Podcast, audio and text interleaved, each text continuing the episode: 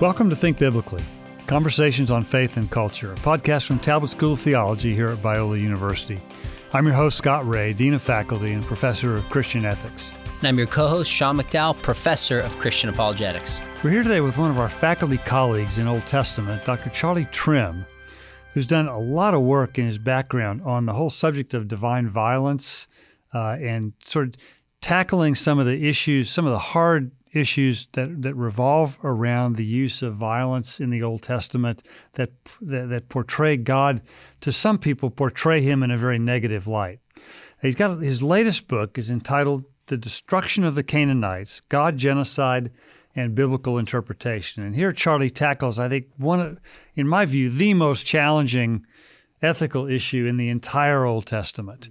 Uh, and these are the places where uh, de- depending on how you read the text, uh, God may be commanding genocide. Uh, and our intuitions tell us that if genocide is immoral and God's commanding it, then we've got a really big theological problem to deal with. So Char- Charlie's tackled this head on uh, and given us a, a, a, good a good landscape of what the options are for trying to resolve this moral tension. So Charlie, welcome. Really glad to have you with us. Thank you. Glad to be here. Uh, so tell us. I mean, you've you spent a lot of your academic career on on some of these really difficult subjects related to divine violence. But what are, what originally sparked your interest in this subject? Well, this is a story that will show how random things are sometimes behind the scenes in academia. When I was working on dissertation at Wheaton College under Dan Block, my initial topic was intertextuality between Numbers and Deuteronomy, but there were far too many texts, and so we narrowed it down to military stories. And then as I was doing work on it, the military part took over and the intertextuality went away, and I never got back to it. And so my dissertation was on Yahweh as a divine warrior in the Exodus narrative. And as I came here to Biola and started teaching on divine violence, the students naturally wanted to learn more about the Canaanites as well. And so I kind of backed into this topic in some ways in academic terms. What's the core moral issue at stake in this discussion, and how big of an issue is it for a lot of the students you gauge with at Biola and beyond? Now, Scott basically summed it up in the introduction. We seemingly have God commanding genocide, and we all feel genocide's wrong, and God is loving and kind, so that can't be right. What's going on here? And so, for the majority of my students, this is a major issue. I don't need to spend a lot of time convincing them here's something you should be concerned about. Uh, they, they come in knowing like this is something that is deeply troubling. How do we think about this? So they come with this question already already in the forefront of their minds. The vast majority of them, or at least as soon as they start reading the text, they immediately have questions about this. Okay, so I think one of the helpful things in your book was there there, there's some things that you lay out that we just need to know about how warfare was conducted in biblical times in order to, to understand this this segment of scripture better. What are some of those things that we need to know about warfare in, in the Old Testament? Yeah, the first chapter of the book is an overview of how warfare functioned in the ancient Near East. Uh, this draws on a, a, larger reference work that I wrote uh, surveying this topic as well. Uh, there are several things that could be noted here, but the really important one is the use of hyperbole. And so clearly, when ancient Near Eastern kings talk about warfare, there's a lot of hyperbole involved, whether it's numbers or the extent of the victory. Now, it doesn't seem like they made up stuff entirely, so they don't make up battles or anything like that, but they will certainly make their victories look more conclusive than they actually are, and so on. And so that plays an important role in thinking about the military stories in the Bible. So, so they don't portray themselves as winning battles that they actually lost, uh, but maybe just exaggerating what already took place. Correct. For the most part, there's a few that they claim victory to, or we have a few battles where both sides claim victory in different terms and so on. Okay, so let's maybe let's get our definitions straight here. What ex- what exactly do you mean by the term genocide? Uh, do you do you go by sort of the standard human rights definitions of that, or do you understand that differently? So, genocide is a very contentious term to define. Uh, there is a UN definition of genocide that many people go with. Uh, however, one commonality among genocide scholars tends to be they all disagree with it in some way. And so they all want to tweak it some different way. But the core definition that most people would agree with is genocide is not about numbers. It's not about how many people you kill, but it's about killing or destroying a group identity. So it's because of a membership in a group that the death or the attacks, whatever it is, happens. And so it's that group identity part that is core to the idea of genocide. So obvious example would be World War II wiping out the Jews as a group is an example of genocide. Would you say genocide occurred in the Old Testament? Because there seems to be certain commands like wipe out the Amalekites, for example. Yeah, when you use the word genocide, a modern idea, and bring it into the ancient Near East, it's it's a bit difficult. I don't think there's a lot of genocide technically in the ancient Near East um, because even though the Assyrians and the Egyptians and so on can be pretty lethal, they don't tend to kill people just because they're part of a group identity. Um, and so they'll fight the group if they rebel, for example, but they're not going to wipe someone out just because they're part of this other group. So I don't think genocide in that sense is widespread in the ancient Near East. And even in the Old Testament, finding genocides could be a bit difficult um, because you have stories like Rahab or Caleb, who's a Canaanite, and they convert and they are welcomed into Israel in a variety of ways. And so ethnic background doesn't seem to play a role. The one place you could make the argument is with religion. And the UN Convention on Genocide explicitly includes religion, and clearly the Old Testament is opposed to Canaanite religion. So, Charlie, you approach these these problematic texts in the Old Testament with a certain set of assumptions. What what are you assuming that that uh, sort of governs the way you approach the, the biblical text on these on these matters? In this particular book, I don't make a lot of assumptions. I'm just presenting the views. And then that allows me to see what scholars are saying all across the board. Many of them I disagree with in a variety of ways. And so when it comes to what I actually think uh, in the book, I didn't present that. And it tends to be that I've hidden myself pretty well, and you wouldn't be able to figure out what I think just based on reading the book. Uh, now that the book's published, uh, I don't mind talking about what I believe, um, but the the assumptions I would begin with, um, as an evangelical, one who teaches here at Biola, uh, things like the inspiration of Scripture are obviously going to be important for me when thinking through these texts. So, Charlie, maybe another another way to ask this question is what what's the the overall framework that you're using to approach these problematic texts? Seems to me the, this constitutes a, a lot of your starting place for this, and it's the way that you evaluate different views. So, what what is that framework? The framework is these four different statements.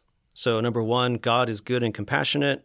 Number two, the Old Testament is a faithful record of God's dealings with humanity and favorably portrays Yahweh's actions. Number three, the Old Testament describes events that are similar to genocide. Number four, mass killings are always evil. And so these four statements can't all be true.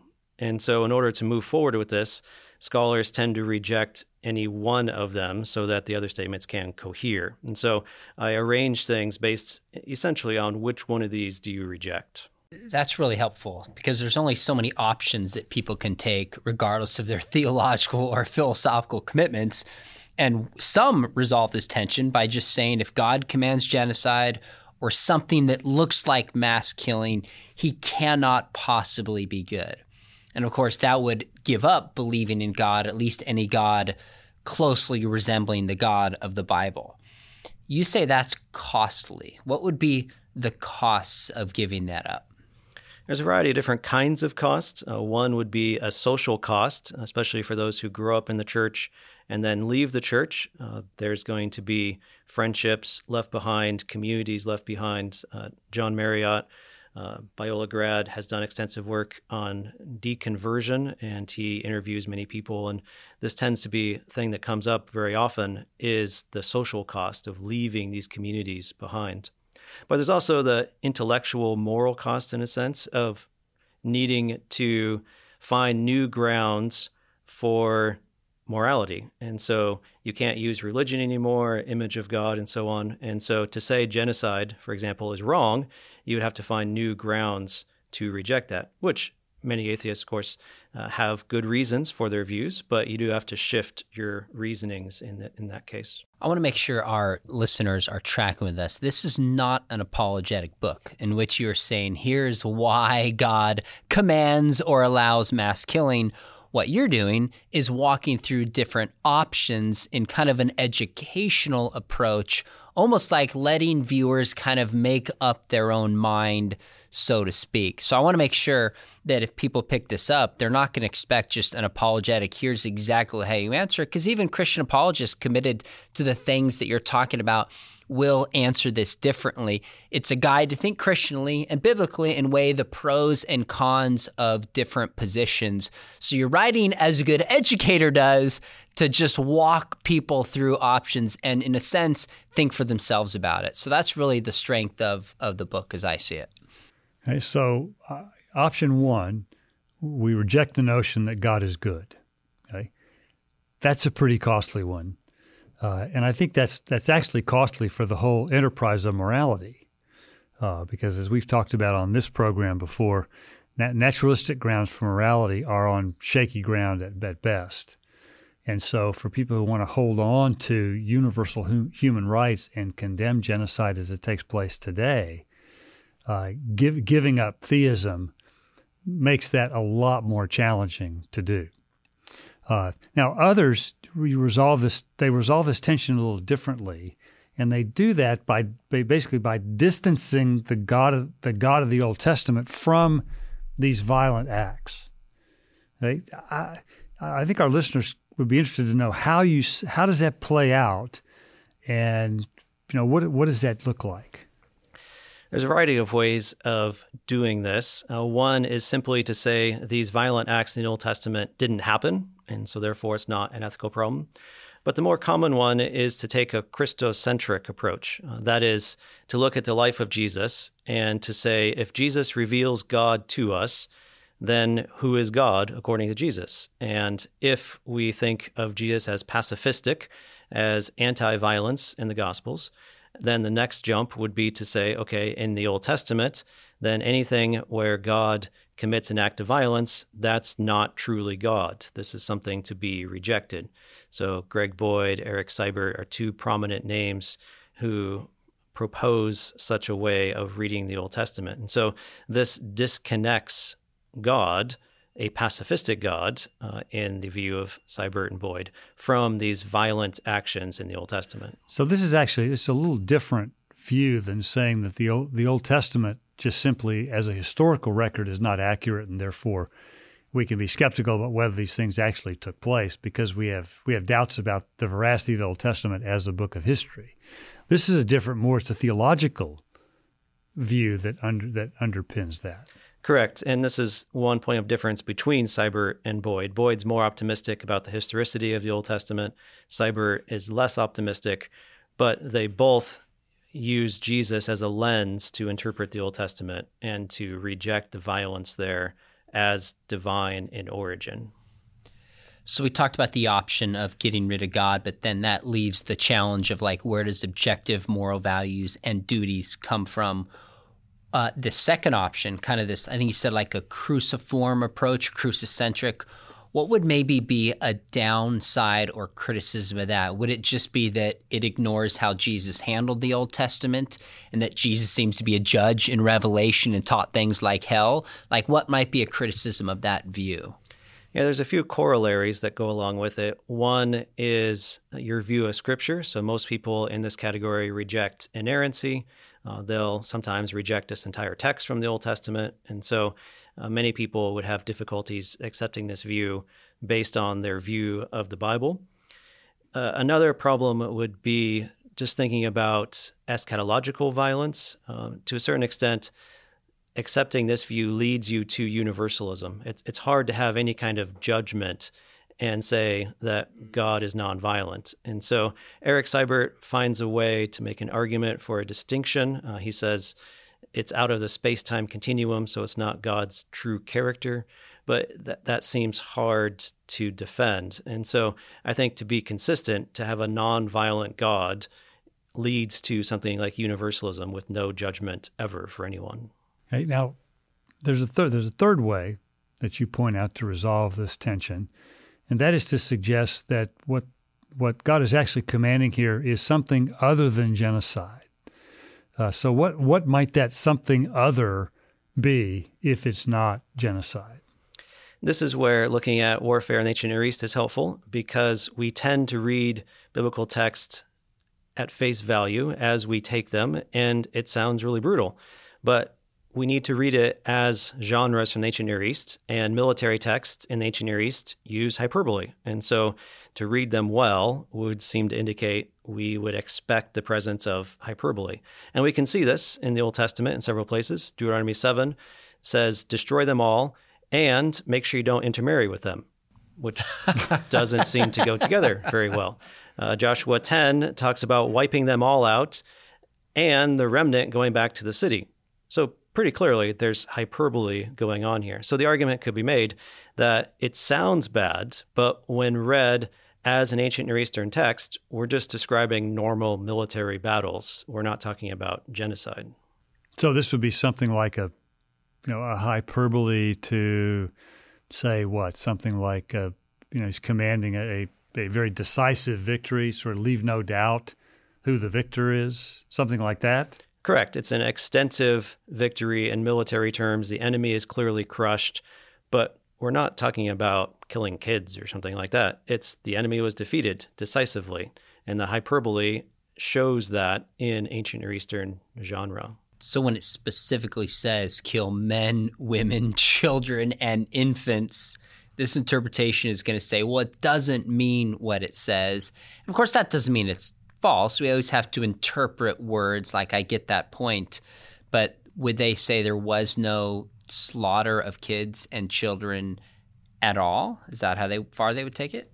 Uh, I can't speak for them, but probably many of them would say that. So okay. you can think of it as a metaphor, and you don't interpret metaphors literally. And if you do, you misread them. And so this is similar.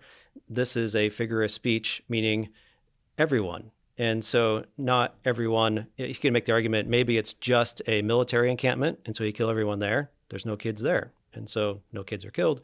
Or it's extensive. Um, once again, not everyone, but the the entirety of the people, not every single person, but large portions of them are killed. So this doesn't mitigate God causing violence if you have an issue with God causing violence, this doesn't get God off the hook. It just looks less like genocide and looks more like appropriate, whatever that means, warfare given the context in which it occurred. Correct. Is that fair? Yeah. Okay, so you still have things like the flood, which would involve obviously killing men, women, and children. It would seem that it wouldn't totally get God off the hook if you take the entirety of the Old Testament on the very criticisms it's meant to get God off the hook from. The difference would be in this case, God commands Israelite soldiers to kill the children. And so with the flood, it's God doing it himself.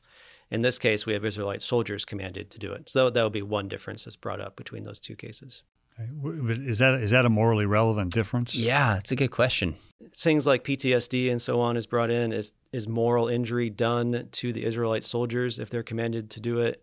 So is there like an extra layer of moral damage done in a way that is not true of the flood? These are some of the arguments that are brought up. Yeah, yeah.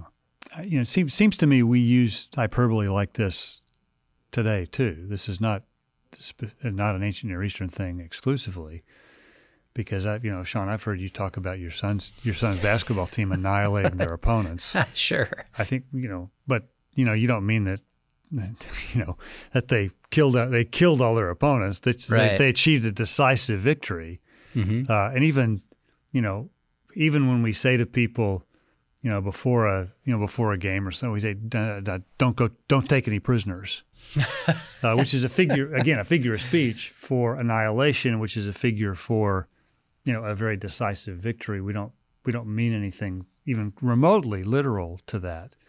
If that's the case here, then what what exactly is God commanding the Israelites to do to, to their enemies? So the historical reconstruction then it would be less killing them all and more banishing them. And so the banishing language. Dri- driving them out of the land. Correct. Something like that. And that does show up both in the commands, uh, say in Exodus, as well as a few places in Joshua and Judges where people are talked about as banished. And so it's less killing them all and more removing them from Canaan so that Israel can live there and serve Yahweh. Okay. Now, others, there's a, there's a fourth group uh, that takes these texts as a, something akin to a literal genocide.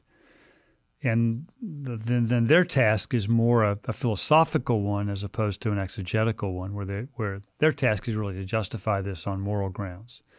How, how is that normally done? There's a variety of different arguments here. One common one is to emphasize how the Canaanites are evil. And so this is discussed in books like Leviticus and so on. And so, therefore, this judgment is not random, but it's specifically uh, for them because they are evil.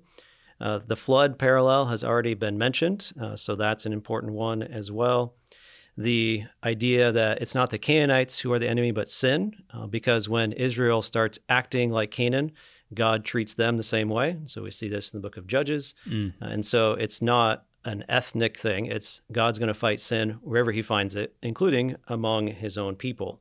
And so there's a, variety of arguments like that that defend God for this particular seemingly very violent act. Do you have any sense, this might be outside the scope of your book, how throughout history have most church historians and philosophers and theologians addressed this?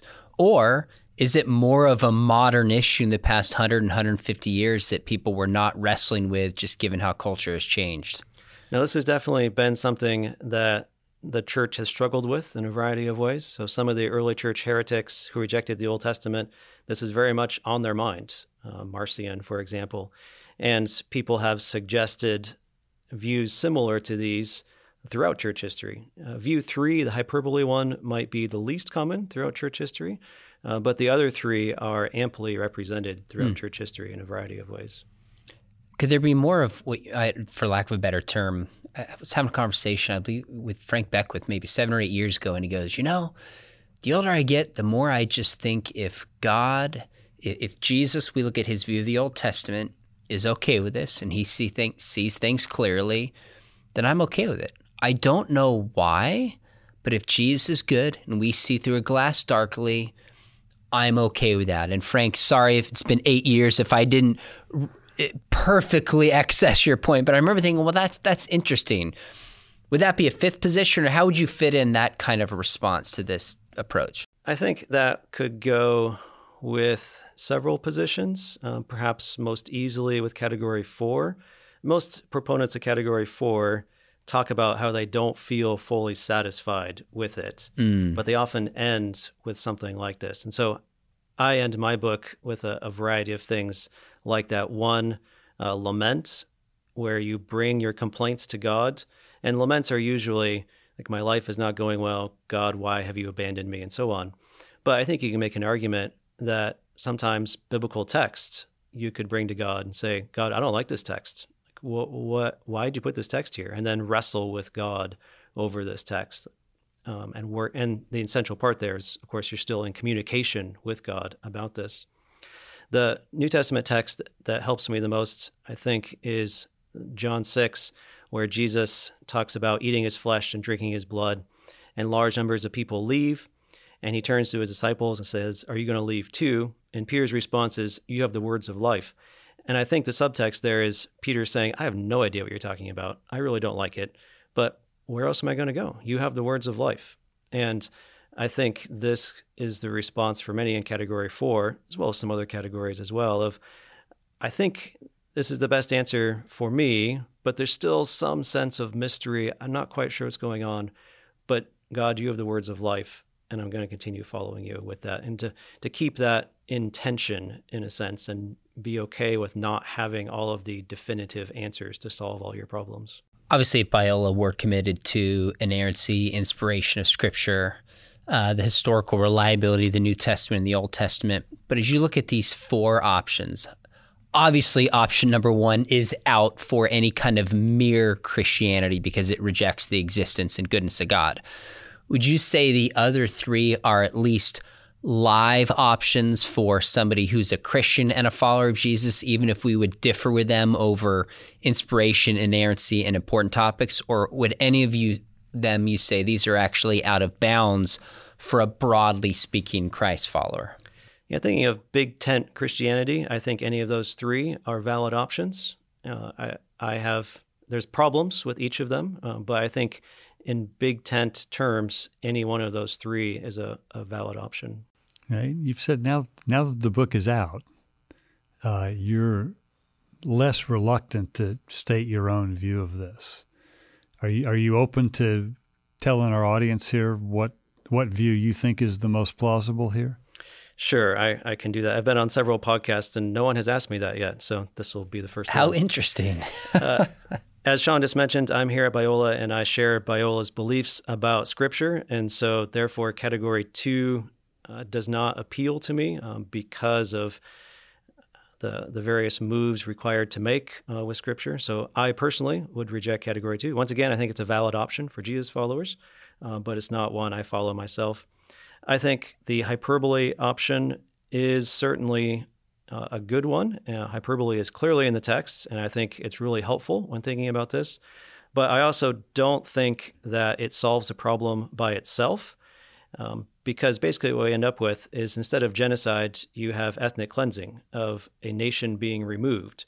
So we might have lowered the ethical problem, but the ethical problem is still there. More work needs to be done to defend what God is doing. And so I then turn to category four and some of those arguments. The, the one that I find most helpful is eschatological judgment. So, in a sense, it's a picture of the judgment we all face the land of Canaan becomes in New Testament and various traditions a picture of heaven crossing the Jordan, going to New Jerusalem, and so on. And so, this, the conquest of Canaan, is the opposite side of that eschatologically, where you have the eschatological judgment then uh, enacted in history against the Canaanites. And so, in a sense, this is eschatological judgment breaking into history in, in a way that's early. And so the Canaanites are evil, they're not innocent bystanders.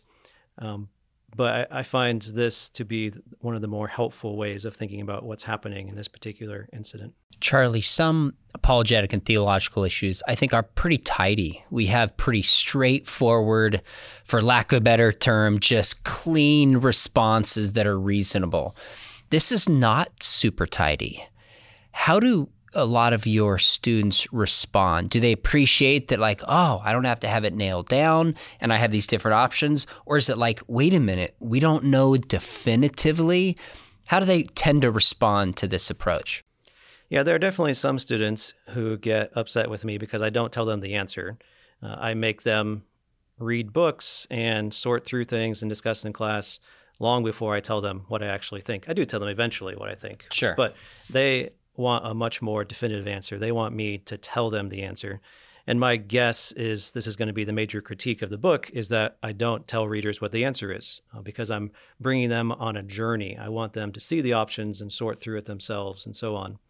But many students uh, respond well in the sense of uh, they appreciate, like as you were saying, the difficulty of the topic and knowing that there's different options and having the freedom to sort through it for themselves, even within category three and four, there's several different legitimate ways of doing it, of looking at this issue. Uh, and so I find students tend to resonate pretty well with this approach of bringing them along the journey and helping them think through it for themselves.